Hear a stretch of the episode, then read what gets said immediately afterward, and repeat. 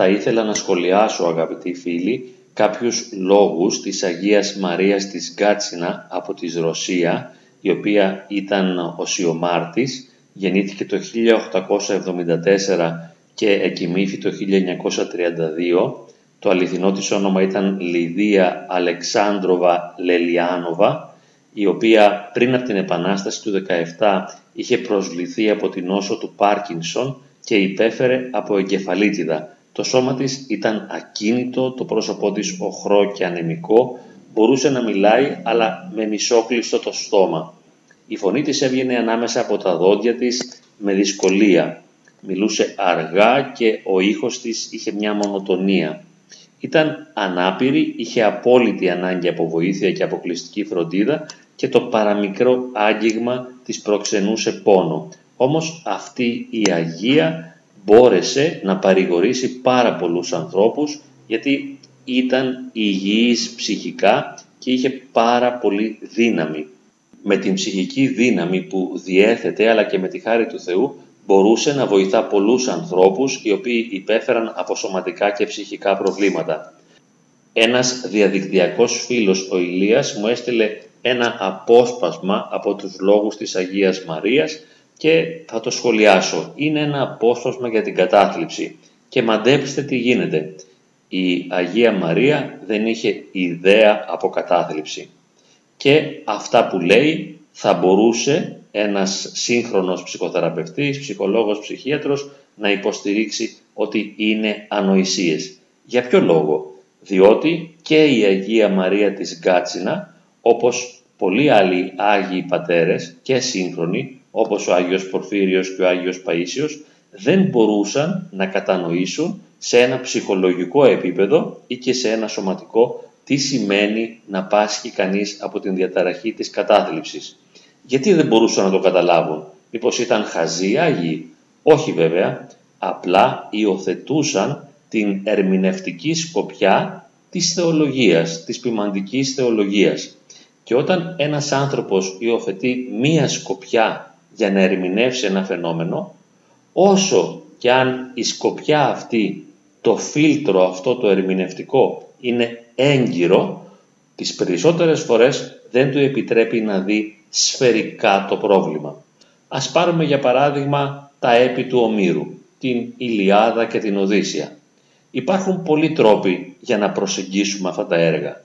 Μπορούμε για παράδειγμα να κάνουμε μελέτες για να δούμε αν και κατά πόσο είναι έγκυρα τα έργα αυτά, αν όντως τα έγραψε ένας άνθρωπος που λέγεται Όμηρος ή είναι η έκφραση μιας αρχαίας ελληνικής πολιτισμικής παράδοσης.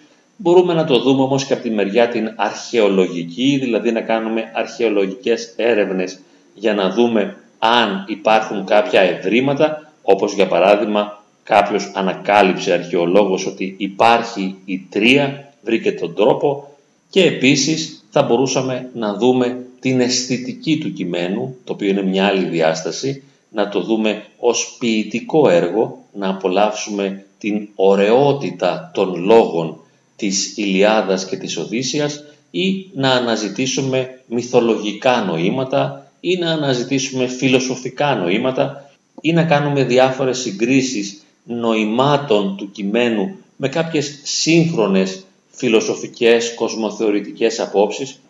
Έτσι λοιπόν θα μπορούσαμε να δούμε τα ομυρικά έπι μέσα από πολλά πρίσματα, κάτω από πολλές οπτικές γωνίες. Το βέβαιο είναι ότι καμιά οπτική γωνία δεν μπορεί να εξαντλήσει την πληρότητα των ομυρικών έργων. Αναγνωρίζοντας λοιπόν ότι υπάρχουν πολλοί τρόποι για να κατανοήσουμε και να ερμηνεύσουμε ένα φαινόμενο, μπορούμε να υποστηρίξουμε εύλογα ότι και την κατάθλιψη μπορούμε να την δούμε και να την ερμηνεύσουμε και να την κατανοήσουμε μέσα από διαφορετικά ερμηνευτικά φίλτρα. Για παράδειγμα, μπορώ να προσπαθήσω να κατανοήσω και να ερμηνεύσω την κατάθλιψη στο επίπεδο της βιοχημίας του εγκεφάλου. Να μελετήσω τους νευροδιαβιβαστές, ντοπαμίνη, σερωτονίνη, αδερναλίνη, νοραδερναλίνη και να κάνω αναζητήσεις σε αυτό το επίπεδο μπορώ να αναζητήσω τη λειτουργία και τη συμβολή που έχουν στην κατάθλιψη δομές του εγκεφάλου, όπως για παράδειγμα η αμυγδαλή, η υπόφυση, ο υποθάλαμος, ο υπόκαμπος κλπ. Επίσης μπορώ να δω σε ένα ψυχολογικό επίπεδο την κατάθλιψη και να προσπαθήσω να την καταλάβω με έναν ψυχαναλυτικό τρόπο αναζητώντας εμπειρίες της παιδικής ηλικίας και προσπαθώντας να βρω μέσα στις σχέσεις που βίωσε το παιδί με τους γονείς τα αίτια της κατάθλιψης. Ακόμη θα μπορούσα να αναζητήσω τα αίτια αλλά και την θεραπεία της κατάθλιψης στον τρόπο με το οποίο το άτομο αντιλαμβάνεται και ερμηνεύει την πραγματικότητα του εδώ και τώρα της ζωής του και τον τρόπο με τον οποίο βιώνει τις διαπροσωπικές του σχέσεις. Οπότε δεν θα πάω στο παρελθόν ώστε να αναζητήσω τι συνέβη τότε, αλλά θα μείνω σε αυτό που συμβαίνει τώρα και μπορώ να εστιάσω είτε στις λογικές διεργασίες του ατόμου, στον τρόπο δηλαδή που σκέπτεται και στα συστήματα των πεπιθήσεών του, όπως κάνει η γνωσιακή ψυχολογία, ή να αναζητήσω τον τρόπο με τον οποίο σχετίζεται το άτομο με τα σημαντικά πρόσωπα, είτε αυτά είναι της οικογένειας, είτε φιλικά, είτε είναι στις συντροφικές σχέσεις, όπως κάνει η συστημική ψυχολογία.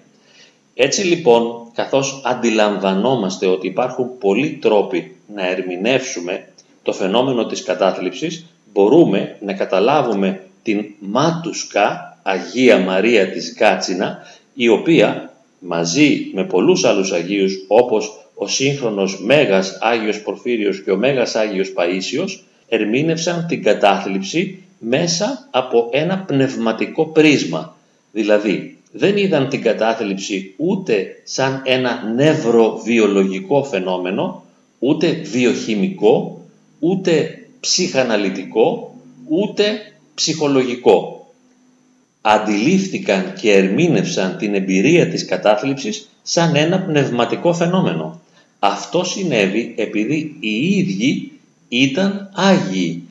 Ο άνθρωπος ο οποίος ζει το Θεό, ο οποίος έχει μια έντονη, ζωντανή προσωπική σχέση με το Θεό, ερμηνεύει τα πάντα μέσα από, τα, μέσα από αυτό το πρίσμα. Ο Θεός τον καταλαμβάνει ολόκληρο.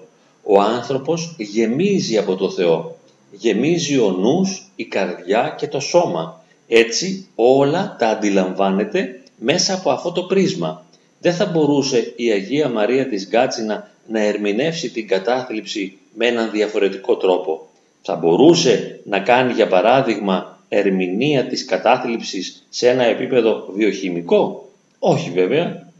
Θα μπορούσε να την ερμηνεύσει ψυχαναλυτικά, να δει δηλαδή τα αίτια και την δόμηση της κατάθλιψης στην παιδική ηλικία.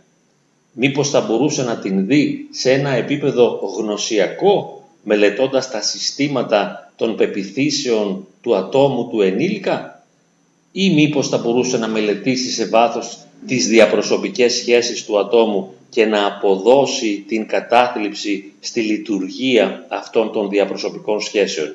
Δεν θα μπορούσε να γίνει διότι η Αγία ήταν κατηλημένη από την παρουσία του Θεού. Ήταν γεμάτη από τον Θεό. Ήταν γεμάτη από την θεολογία της Εκκλησίας. Ήταν η ίδια Εκκλησία. Ας δούμε λοιπόν σε αυτό το σύντομο απόσπασμα που μου έστειλε ο φίλος ο Ηλίας τι λέει η Αγία Μαρία της Γκάτσινα για την κατάθλιψη. Μας λέει η κατάθλιψη είναι πνευματικός σταυρός. Την επιτρέπει ο Θεός για να βοηθήσει εκείνους που θέλουν μα δεν ξέρουν πώς να μετανοήσουν. Εκείνους δηλαδή που αφού μετανοήσουν ξαναγυρίζουν πάλι στις παλιές τους αμαρτίες. Προσέξτε τι λέει εδώ. Είναι πνευματικός σταυρός η κατάθλιψη, την επιτρέπει για να βοηθήσει τους ανθρώπους να μείνουν σε μια κατάσταση μετανοίας. Όχι δηλαδή να μετανοήσουν για λίγο και να επιστρέψουν στις παλιές αμαρτίες, αλλά η κατάθλιψη ως πνευματικός σταυρός πιέζει τους ανθρώπους, αναγκάζει τους ανθρώπους σε εισαγωγικά να μείνουν κοντά στο Θεό, να μείνουν στην υπακοή του θελήματος του Θεού και να μην ξαναγυρίσουν στις παλιές αμαρτίες. Και συνεχίζει το κειμενάκι αυτό το σύντομο. Την τρομερή αυτή ψυχική δοκιμασία μόνο δύο φάρμακα μπορούν να τη θεραπεύσουν. Εγώ προτρέχω τώρα και λέω «Συγγνώμη Μάτουσκα, πόσα φάρμακα γνωρίζεις» για να μας πεις ότι υπάρχουν δύο, ποιες είναι οι μελέτες σου; Μήπως έχεις μελετήσει νευροβιολογία, νευροψυχολογία; Δεν νομίζω. Μήπως έχεις υπόψη σου την φαρμακευτική; Όχι. Γιατί; Διότι καταρχάς δεν υπήρχαν στους χρόνους που εκείνη έζησε. Δεν ήταν δηλαδή τόσο αναπτυγμένες οι επιστήμες αυτές, ώστε να μας δώσουν τις ερμηνείες, αλλά ακόμη και αν υπήρχαν τέτοιες ερμηνείες, η Μάτουσκα δεν θα τις υιοθετούσε. Και μας λέει λοιπόν ότι μόνο δύο φάρμακα υπάρχουν. Όταν ακούτε τη λέξη μόνο, κάτι να υποψιάζεστε.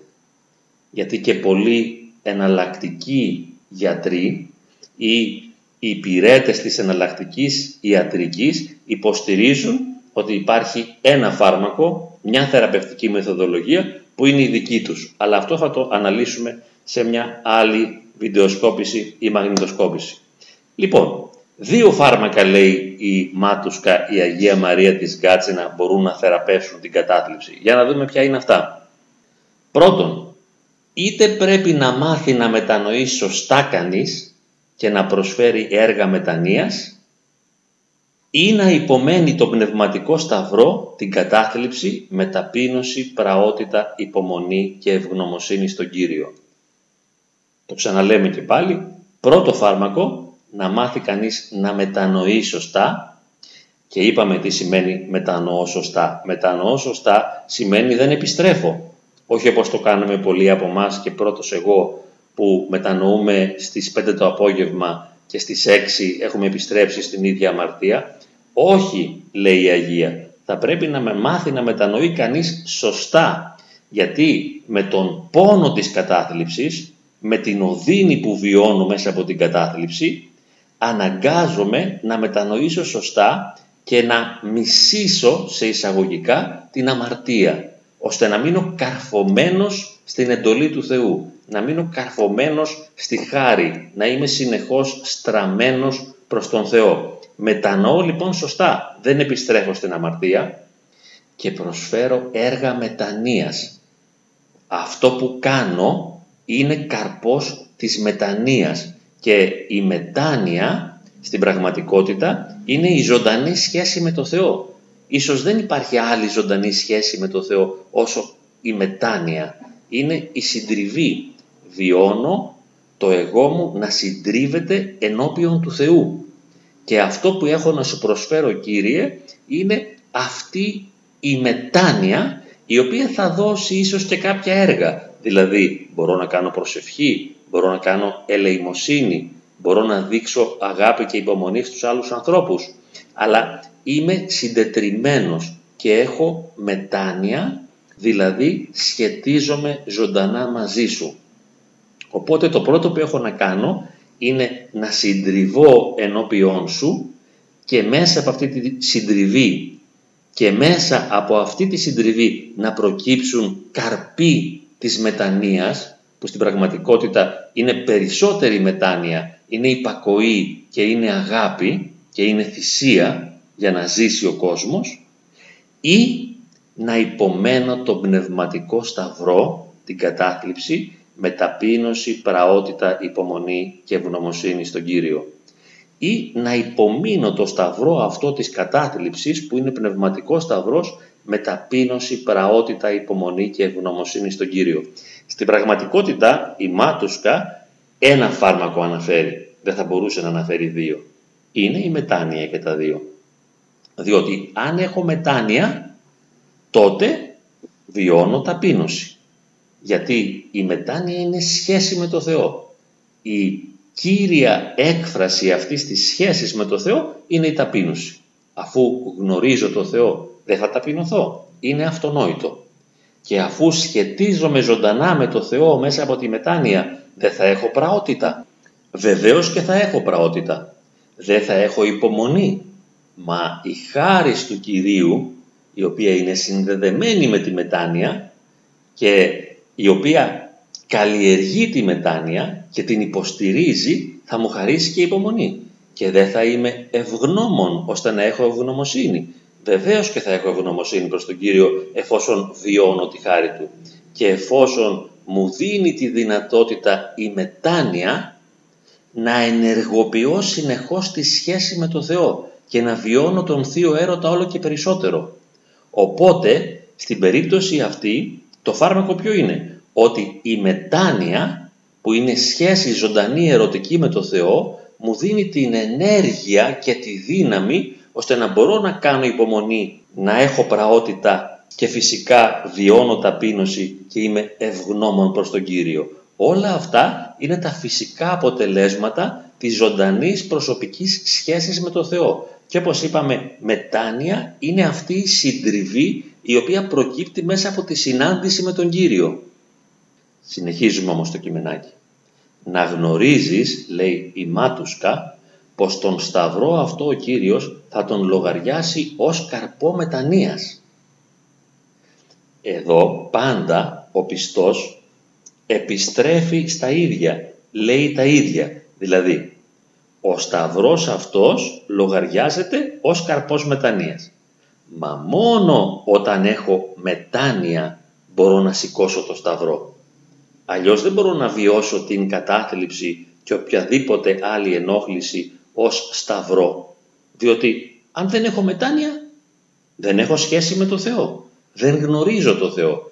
Θα μπορούσαμε να πούμε ότι η γνώση του Θεού είναι η μετάνοια ίδια. Η γνώση του Θεού δεν είναι μια μάθηση, αλλά είναι αυτή καθεαυτή η μετάνοια. Δηλαδή είναι η συντριβή της καρδιάς ενώπιον της παρουσίας του Κυρίου. Και συνεχίζει η Αγία Μαρία της Γκάτσινα. Έπειτα σκέψου πόση μεγάλη παρηγοριά είναι να συνειδητοποιείς πως η δοκιμασία σου είναι ο κρυφός καρπός της μετάνοιας. Σκέψου και παρηγορήσου μέσα από τη συνειδητοποίηση πως αυτή η δοκιμασία σου είναι κρυφός καρπός της μετάνοιας. Μα κρυφός και φανερός είναι. Και λέει η Αγία, ένας ανεπίγνωστος αυτοκολασμός λόγω της απουσίας απαραίτητων έργων. Να σκέφτεσαι ότι εδώ είναι σαν να κολλάζεσαι από μόνη σου με έναν τρόπο ανεπίγνωστο, μυστικό, ανερμήνευτο δηλαδή με τη λογική, αλλά αυτοκολλάζεσαι, περνάς αυτή τη σκληρή δοκιμασία γιατί δεν είχες τα απαραίτητα έργα. Αυτό δεν είναι αιτιολόγηση, δηλαδή ξέρετε γιατί έχω κατάθλιψη, γιατί δεν είχα τα απαραίτητα έργα. Αυτά δεν γίνονται. Αυτό είναι νοηματοδότηση της ύπαρξης και φυσικός καρπός της μετανοίας, δηλαδή της σχέσης με τον Θεό. Όταν γνωρίζω το Θεό, του λέω «Κύριε, εννοείται, δεν έχω έργα». Τι έργα να έχει ο χριστιανός; Ο χριστιανός ποτέ δεν έχει έργα να δείξει στον Κύριο. Εφόσον ακόμη και η αρετή του έχει την αξία ράκους αποκαθημένης. Δεν έχει καμιά δύναμη και καμιά αξία, δεν έχει τίποτα να επιδείξει στο Θεό παρά μόνο τη συντριβή, παρά μόνο τη μετάνοια και μέσα από τη μετάνοια τον γνωρίζει. Και όπως είπαμε, η μετάνοια είναι η γνώση, όχι ως μάθηση ή πληροφορία, αλλά ως εμπειρία συντριβής. Και λέει τώρα η Αγία, να σκέφτεσαι ότι είναι μεγάλη παρηγοριά αυτή η συνειδητοποίηση ότι η δοκιμασία σου γίνεται εξαιτίας της απουσίας απαραίτητων έργων. Ωραία. Είναι μια νοηματοδότηση η οποία υποστηρίζει την μετάνοια δικαιώνοντας την εμπειρία. Τι σημαίνει δικαιώνοντας την εμπειρία; Λέει η Αγία. Μην χτυπιέσαι κι εσύ όπως το κάνει ο Νικήτας και πάρα πολλοί άλλοι που διαμαρτύρονται για το αν υπάρχει δικαιοσύνη στο σύμπαν ή όχι και λένε πως δεν υπάρχει δικαιοσύνη και στενοχωρούνται και πνίγονται και διαμαρτύρονται και επαναστατούν και αντιδρούν. Όχι, να νοηματοδοτήσεις το κακό και να δώσεις ένα νόημα δημιουργικό για σένα, ένα νόημα που υποστηρίζει τη μετάνοια. Γιατί λοιπόν υποφέρεις και βασανίζεσαι; Γιατί, δεν στάθηκες στο ύψος των εντολών. Δεν μπόρεσες να τηρήσεις έμπρακτα τις εντολές του Θεού. Γι' αυτό βασανίζεσαι. Είναι ένας αυτοκολασμός, ο οποίος βέβαια έχει και μια δημιουργικότητα γιατί υποστηρίζει τη μετάνοια, η οποία όπως είπαμε είναι σχέση και μυστική γνώση. Τελειώνει αυτό το σύντομο κειμενάκι με τη σκέψη αυτή πρέπει ο άνθρωπος να φτάσει στη συντριβή. Ναι, βέβαια. Αφού είπαμε είναι σαν ένας κύκλος όλα αυτά. Από τη συντριβή ξεκινάμε, στη συντριβή τελειώνουμε. Γιατί η συντριβή και η μετάνοια είναι συνώνυμα και το ζητούμενο τι είναι; Είναι η μετάνοια ως σχέση και μυστική γνώση. Και τελειώνει το κειμενάκι και τότε η κατάθλιψη σιγά σιγά υποχωρεί και η αληθινή καρπή της μετανοίας θα αναπτυχθούν. Αυτό βέβαια δεν μπορούμε να το ξέρουμε ότι η κατάθλιψη θα υποχωρήσει. Διότι η κατάθλιψη έπαιξε το ρόλο της σε αυτή τη δυνατή γυναίκα να υποστηρίξει τη συντριβή και τη μετάνοια. Έτσι και δεν είναι ανάγκη να υποχωρήσει η κατάθλιψη. Βεβαίως με αυτό που εκείνη ονομάζει αληθινούς καρπούς μετανοίας που μέσα εκεί έχουμε την ταπείνωση, την πραότητα, την υπομονή, την ευγνωμοσύνη, εγώ θα συμπλήρωνα και το εννοεί βέβαια και εκείνη την εμπειρία της χάριτος του Θεού, την αίσθηση της παρουσίας του Θεού στην καρδιά μας, τότε βεβαίως η κατάθλιψη θα υποχωρήσει. Ποιο όμως είναι το πρόβλημα με εμάς τους ταλέπορους που δεν βρισκόμαστε στο ίδιο ύψος το πνευματικό και το υπαρξιακό με την Αγία; Ότι εμείς όταν έχουμε κατάθλιψη δεν ενεργοποιούμε την κατάθλιψη για να βιώσουμε μετάνοια, αλλά μας παίρνει από κάτω και αντί να βιώσουμε μετάνοια, αντί μάλλον τη συντριβή αυτή της καρδιάς να την κάνουμε μετάνοια και να στραφούμε προς το Θεό, εμείς παγώνουμε και κλεινόμαστε στον εαυτό μας και το βιώνουμε ως και την κόλαση αυτό. Δηλαδή δεν κάνουμε τη συντριβή αναφορά προς το Θεό, αλλά μένουμε στη συντριβή ως οδύνη και αυτή η οδύνη μας περιχαρακώνει, μας κλείνει σε ένα σκοτάδι και δεν μπορούμε να διαφύγουμε από αυτό. Δεν ξέρει η μάτουσκα ότι για να διαφύγεις από την κατάθλιψη πρέπει να έχεις είτε μια φοβερή εσωτερική δύναμη ως ιδιοσυγκρασία είτε έναν έντονο θείο έρωτα. Πρέπει να έχεις τη δυνατότητα να στραφείς προς τον Θεό. Δεν μπορούμε αγαπητοί μάτουσκα εμείς οι ταλέποροι δυστυχώς όταν βιώνουμε την κατάθλιψη να στραφούμε προς το Θεό. Και γι' αυτό τις περισσότερες φορές δεν χρειαζόμαστε τα δύο φάρμακα που εσύ λες που είναι η σωστή μετάνοια και μετά η υπομονή του πνευματικού σταυρού. Εμείς δεν μπορούμε να το κάνουμε αυτό τις περισσότερες φορές γιατί αν το κάνουμε θα μας συντρίψει. Εμείς δεν θέλουμε να μετανοήσουμε σωστά γιατί αναζητούμε την παρηγορία της αμαρτίας Ούτε θέλουμε να υπομείνουμε το πνευματικό σταυρό με ταπείνωση, πραότητα, υπομονή. Γιατί μας λιώνει αυτό, μας σκοτίζει, μας βυθίζει, μας βάζει σε ένα αδιέξοδο και αναζητούμε ανθρώπινες κοσμικές παρηγοριές. Γι' αυτό λοιπόν εμείς χρειαζόμαστε, επειδή είμαστε ταλέποροι, και φάρμακα ψυχιατρικού τύπου, ώστε να πάρουμε το αντικαταθλιπτικό μας, πολλές φορές τα χρειαζόμαστε αυτά, αλλά και μια ψυχοθεραπεία που θα μας βοηθήσει να ενισχυθεί το εγώ μας, να νιώσουμε δυνατοί, να αποκτήσουμε αυτοπεποίθηση και αυτοεκτίμηση και να μπορέσουμε να σχετιστούμε δημιουργικά με τους άλλους, χαρούμενα. Πολλές φορές θα χρειαστεί όχι να μάθουμε να τους αγαπάμε θυσιαστικά, αλλά να μάθουμε να διεκδικούμε δικαιώματα, να υπερασπιζόμαστε το εγώ μας, να βάζουμε όρια στους άλλους. Είναι μια άλλη διαδικασία ψυχολογικής ορίμανσης δηλαδή που θα χρειαστεί να πετύχουμε πριν να φτάσουμε στην υπομονή του πνευματικού σταυρού και την αληθινή μετάνοια. Εκτός αν κάποιος από μας βρίσκεται στο δικό σου ύψος, όπως είπαμε, το υπαρξιακό και το πνευματικό και να είμαστε κι εμείς όπως εσύ, Αγία Μαρία της Γκάτσινα, ώστε αυτό το πόνο αυτή την οδύνη, αυτή την κατάθλιψη να μπορέσουμε να τη στρέψουμε στο Θεό. Να το κάνουμε ένα κραυγαλαίο αχ, ένα δεν αντέχω άλλο Κύριε και να δοθεί η έμφαση στο Κύριε. Κύριε δεν αντέχω άλλο, δεν μπορώ άλλο, ελέησόν με. και αυτή η κραυγή να κλονίσει συθέμελα το είναι μας.